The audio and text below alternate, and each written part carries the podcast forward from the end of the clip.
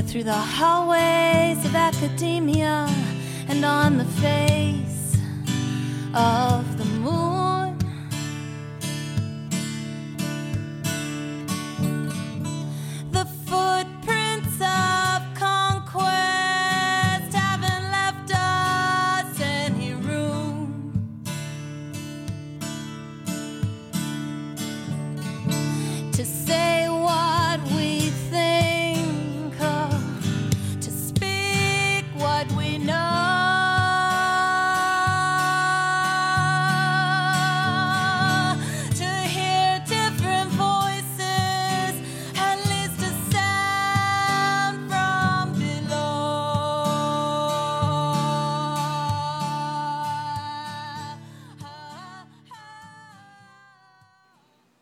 Greetings and welcome to the fifth edition of Women's Liberation Radio News. WLRN produces a monthly radio broadcast to break the sound barrier women are blocked by under the status quo rule of men. This blocking of women's discourse and ideas we see in all sectors of society, be they conservative, liberal, mainstream, progressive, or radical. The thread that runs through all of American politics is male dominance and entitlement in all spheres. My name is Sarah Barfraz. I'm a student in my early 20s on the west coast of the U.S. Before learning about real and radical feminisms, I used to strongly believe men should have access to women's institutions on the grounds of gender identity. You can check out the conversation I had with Thistle under the Interviews tab on the WLRN website to find out how I changed my mind. I'm so excited to be helping out here at WLRN. My name is Niall Pierce, and today's program focuses on women in sports. We'll hear an interview with psychologist and professor Susan Basow, co author of the paper Femininity, Sports, and Feminism Developing a Theory of Physical Liberation, published in the Journal of Sport and Social Issues. The interview for this edition was conducted by Sekhmet She Owl. Our feature story is by Elizabeth McEwen and is about new gender standards in the Olympics. Here are today's WLRN headlines for September 1st, 2016.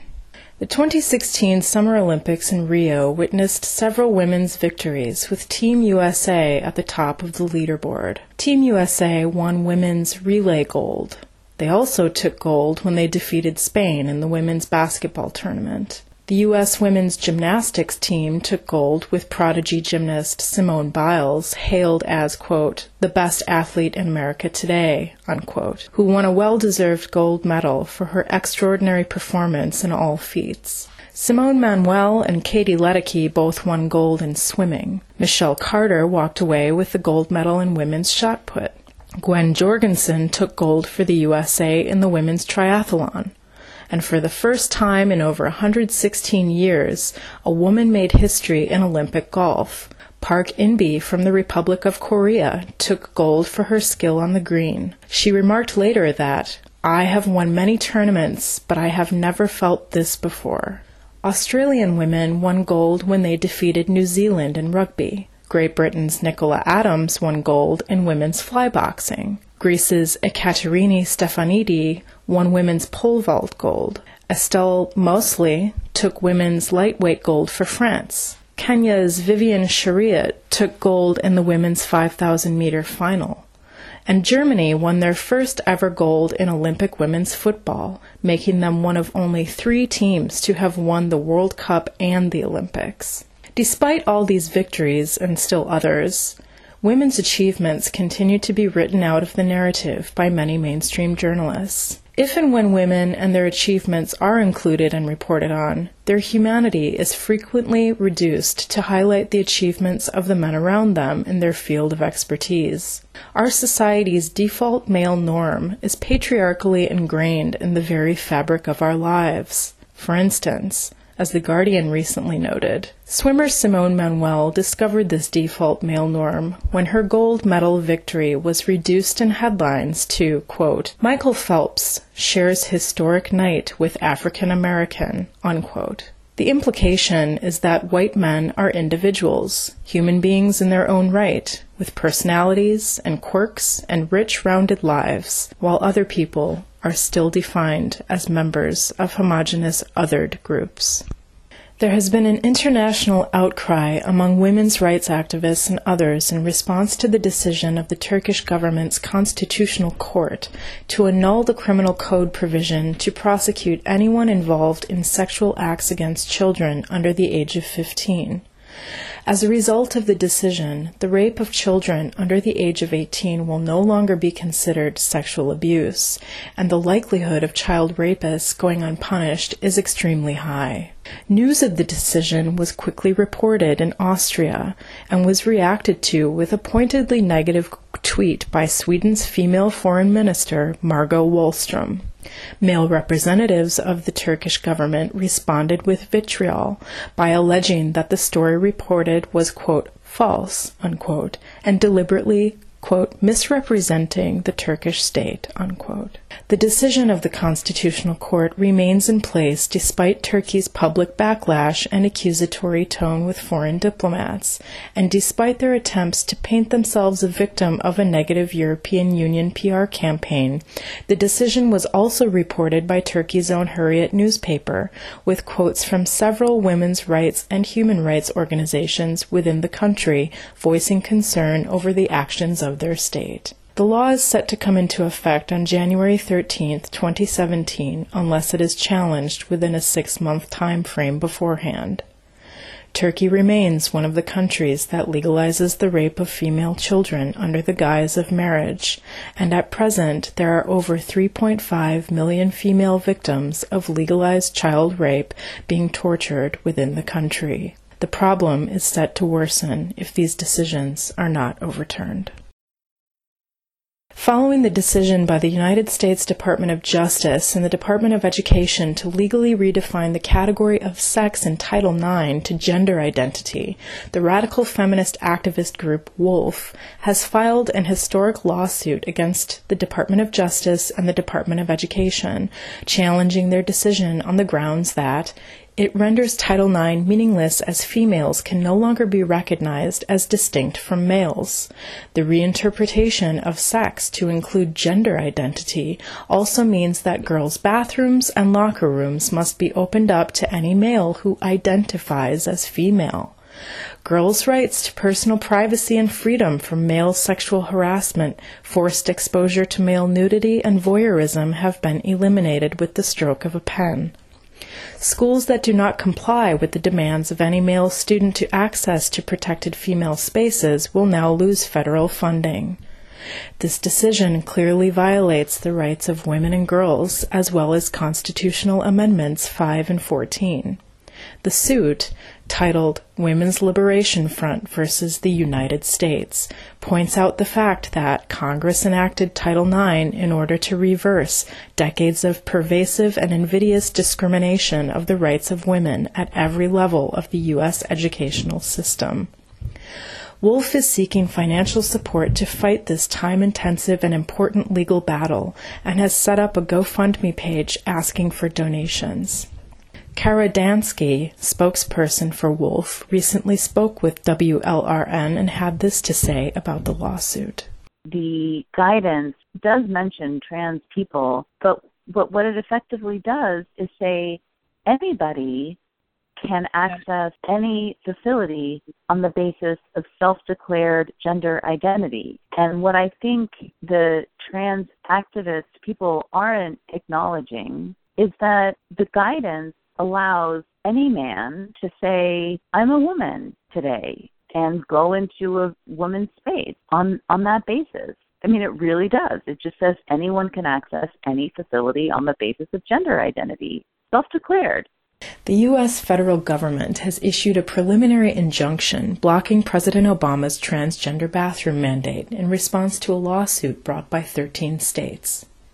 Maya Dillard Smith, former chief executive of Georgia's ACLU and founder of FindingMiddleGround.org, penned a poignant op ed championing the federal government's injunction, calling it a win for American democracy. Dillard Smith was forced to step down from her position as head of the Georgia ACLU after being labeled a transphobe for asking questions about the implications of the new gender identity legislation for the rights of women and girls. Dillard Smith noted that the court granted the injunction because the Obama administration and the Department of Education circumvented legally required public debate rules, commonly referred to as notice and comment laws, in violation of the Federal Administrative Procedures Act. Passing a bill like this in the absence of public input, particularly from those who would be most affected, such as women, girls, and sexual abuse survivors, constitutes what Dillard calls a steamroll strategy used on the part of powerful lobbyists. The federal court granting the injunction cited the bill as contradictory to existing statutes and regulatory texts regarding sex discrimination based on biological sex and not gender identity. While the silencing of women and girls in policy realms is nothing new, it certainly is nonetheless disappointing with potentially dangerous consequences for women and children.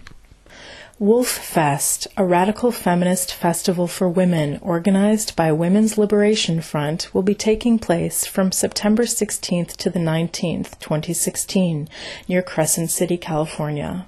The festival will include three days of workshops, discussions of feminist theory, strategy, self defense classes, and revolution in the majestic redwoods. WLRN will be there to capture the mood by gathering commentary, ambient sounds, and conducting interviews on the ground. The highly anticipated book, Female Erasure an anthology edited by Ruth Barrett, is set to be released in September, and it will likely be a game changer in the debate around trans politics and the historical erasure of women in society through patriarchal social regimes. The About the Book section of the website reads this anthology bears witness and exposes the current trend of gender identity politics as a continuation of female erasure and silencing as old as patriarchy itself. 48 voices celebrate female embodiment while exploring deeper issues of misogyny, violence, and sexism disguised today as progressive politics. These perspectives come at a time when gender identity politics and profits from an emerging medical transgenderism industry for children, teens, and adults inhibit our ability to have meaningful discussions about sex, gender, changing laws that have provided sex based protections for women and girls, and the reframing of language referring to females as a distinct biological class. Through researched articles, essays, first-hand experience, storytelling, and verse, these voices ignite the national conversation about the politics of gender identity as a backlash to feminist goals of liberation from gender stereotypes, oppression, and sexual violence.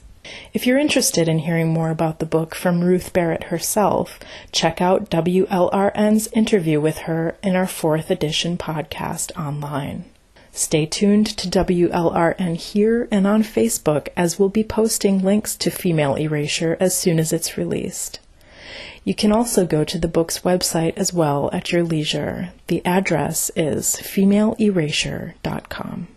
And now for our featured news story on the Olympics and policies and practices surrounding gender. Even putting aside the ethics of performance enhancing drugs in sports competition, for which testosterone is used both in athletics and in gender correction, the devastation to young people and female bodies in particular is severe and often deadly. Damages to the liver, the heart, irreversible hair and voice and bodily changes, cancer, birth defects, stillbirth, miscarriage are some of the outcomes. Behavioral effects include aggression, increase in competitive drive, and lack of empathy. Psychologically, it can manifest issues such as eating disorders, self harm, and attempts at sex reassignment surgery in order to societally adjust to the body's new state. Now imagine these steroids being given to young teens who have not finished developing. Whether this is to have the edge on the competition or to validate someone's fitting into a gender box, how can we justify inflicting this on a person? Now men can compete against women in Olympic competitions if they say they are women. But wait a minute. Biological sex comes with a number of markers. A male with lower testosterone, higher estrogen alone is no less a male. A trans woman on estrogen doesn't perform like a woman, but like a man who is taking a less aggressive steroid. A woman with higher than average natural testosterone alone is no less a woman, but it is our combination of traits that point to our sex. It is said that estrogen adds, but does not subtract. A male using estrogen could experience softer skin, breast growth, and stronger emotions, but this alone may not reduce testosterone, and it certainly doesn't negate some of the other advantages associated with maleness speed, muscle mass, bone density, skeletal structure and shape, decreased body fat levels and distribution, etc. Hormones alone may not make one male or female. It is the combination of all these details together which provide the answer, which, not surprisingly, can typically be determined easily for most of us based on genitals at birth. What are the Olympic gender standards? It can vary, but for instance, the qualifying speeds for entry into certain events is stricter for men. Theoretically, a slower male who couldn't place within his sex can, in fact, compete against the women if he calls himself one. You'll notice the advantage does not work in the reverse. The International Olympic Committee released a document last November stating that the only criteria a male to female trans person needs to meet in order to compete against women is a period of four straight years, being declared female, and testosterone levels at no higher than 10 nanomoles per liter. This would put a male at the low end of average for males, which is 9. A biological woman's average nanomole per liter of testosterone is 1. Meeting the testosterone requirements may be easy enough. The declaration of womanhood, whether genuine or not, can be too. Most Olympians train for at least four full years in preparation for the next games, giving it their all. The women of East Germany were masculinized irreversibly for Olympic glory back in the 70s and 80s with steroids. Why wouldn't a man be willing to feminize? Dedication and willingness to do anything for the gold is common in aspiring Olympic athletes. And yet the testosterone amounts to qualify as a woman remain high because the International Association of Athletics Federations says there is not sufficient evidence to substantiate that higher testosterone levels lead to increased performance, despite everything, despite the past, despite East Germany, despite steroid abuse being popular among athletes in general,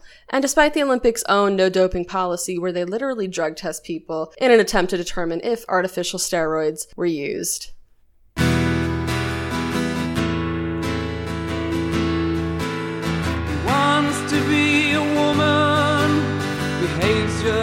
Like a man, and he wants to beat a woman anytime he can. He gets paid to beat up women, it feels to him like love To think about the blood and the feel of breaking bone under his glove, under his glove.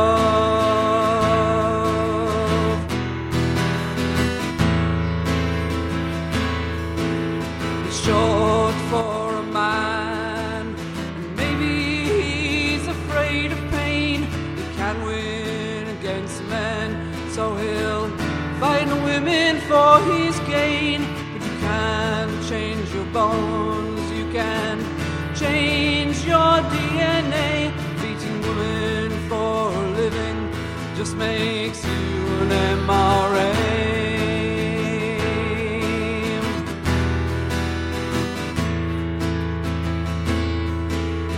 You must watch your language. You must police your friends. And if you fail, your attacks and threats may never ever end. Knowing truth and speaking it must be silenced at all cost. The truth is told if women speak, men power would be lost.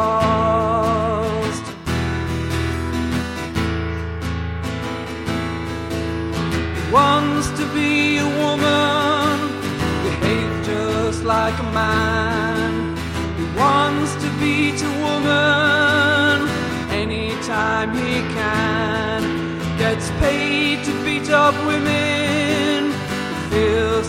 to him like love to think about the blood and the feel of breaking bone under his glove, under his glove.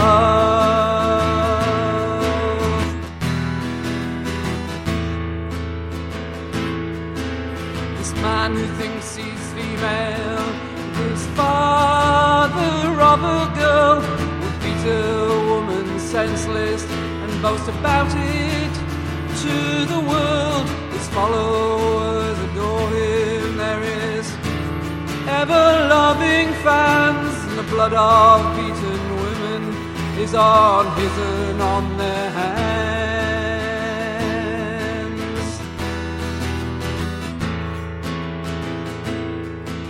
He claims he doesn't understand why women don't accept him. Believes that we are bigots when women intercept him and know that he's a male. Block him from our spaces. He'd like to beat us everyone and punch us in our faces.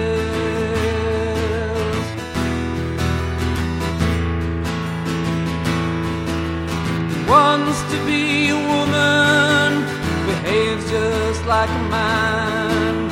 He wants to beat a woman anytime he can. Gets paid to beat up women.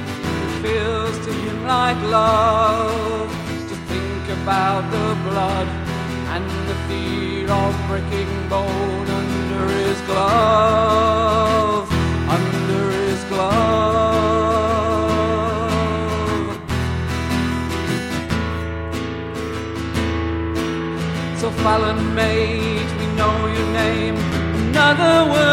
penis. A woman you will never be. You've never really seen us. False breasts do not a woman make, nor cutting off your dick. You're still a nasty, violent male. You'll always be a prick.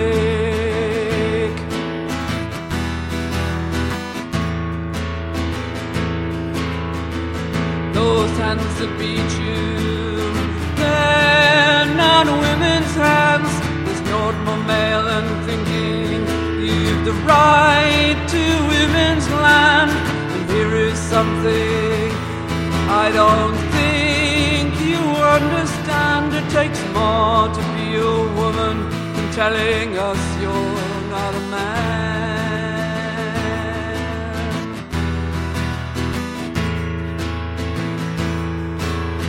Wants to be a woman, behaves just like a man. He wants to beat a woman anytime he can. Gets paid to beat up women. It feels to him like love to think about the blood and the feel of breaking bone under his glove.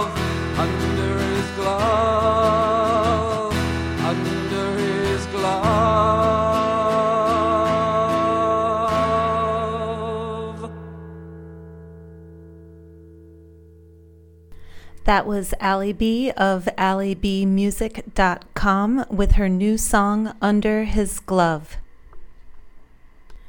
WLRN's Sekhmet Shiaul recently interviewed Susan Basow, professor of psychology and women's studies at Lafayette College, about women in sports and the recent Olympics. Here's an excerpt from that phone call. The extended interview will be posted under our WLRN Interviews tab.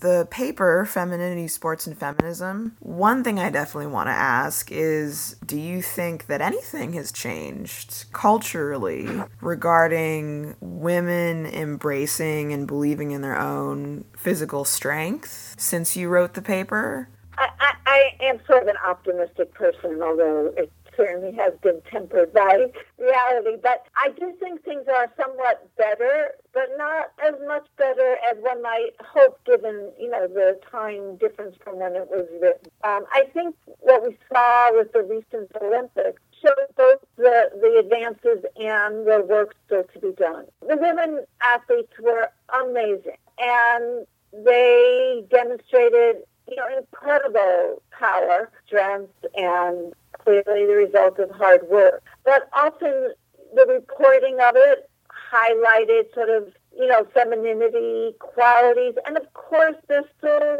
you know, dressing the part. right. uh, the, the sequins and the makeup. You know, for a, you know, not obviously not everyone. Uh, less so the runners than the gymnasts, but you know, there, there's still a mixture of messages for women, and it's still quite interesting. Sort of the racial, you know, an intersectional analysis of who the women are, who are in some ways really demonstrating the most power, and that tend to be women of color for the reasons I think that were highlighted in the article, that they never, you know, were seen as able to meet the feminine ideal that was based on sort of upper white, you know, upper class white, you know, women's bodies history of women in the Olympics, just their being in the Olympics, has been steady and persistent sign of progress. I mean, they were, you know, not able to run the marathon because somehow they were seen, that was seen as sort of beyond their capability. They were not allowed to. I mean, just having women compete, period, took a lot of persistent effort and hard work for on the part of women athletes. And I mean, so I think we've made tremendous progress in sort of the number of competitions that have women in them. Um, or that are comparable to the ones that showcase men, and then even having sort of the same rules that you know guide women and men. The judging has moved towards a more consistent standard so that women's gymnastics, for example, the same with ice skating, I mean, was often judged, there used to be more weight given to gracefulness and to artistry as opposed to power moves like the jumps and and all the you know, incredible moves that we see now. Um, and the rating changed over has changed over time so that women were recognized for their strength, not just for being graceful, because sometimes they weren't so graceful. They were, you know, doing incredible bodily, you know, feats, and their hand movements may not have been, you know, of a ballet dancer.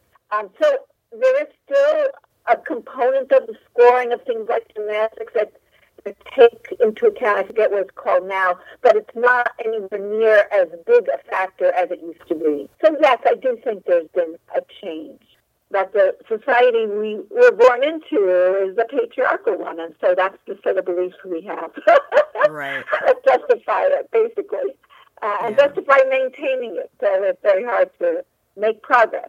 You're certainly not as quickly as many of us would like. So, what would you like feminists to understand about the world of sports and how it relates to women's liberation? It is important to embrace the whole person and recognize the way in which our views of our physical bodies and, and maybe our physical limitations actually can keep us moving towards what we might otherwise, you know, view as sort of the ideal society. I don't think everybody has to be an athlete, but I, I everybody has a body, uh, right. and bodies are sort of an annoyance, or they're just objects or things we decorate or use. We need to develop a more holistic sense of self and of our basic potential.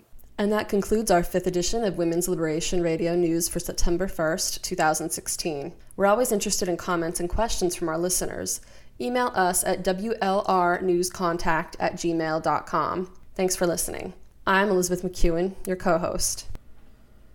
This is Shantae Hosey signing off for now. Stay tuned next month for our program focused on the Black Lives Matter movement and black feminism, hosted by Katina Hyman and myself. That program will be released on October 6th. And I'm Sarah Barfraz. Join us next month for edition 6. But how will we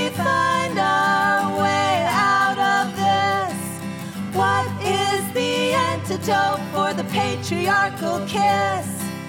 How will we find what needs to be shown? And then after that, where is home?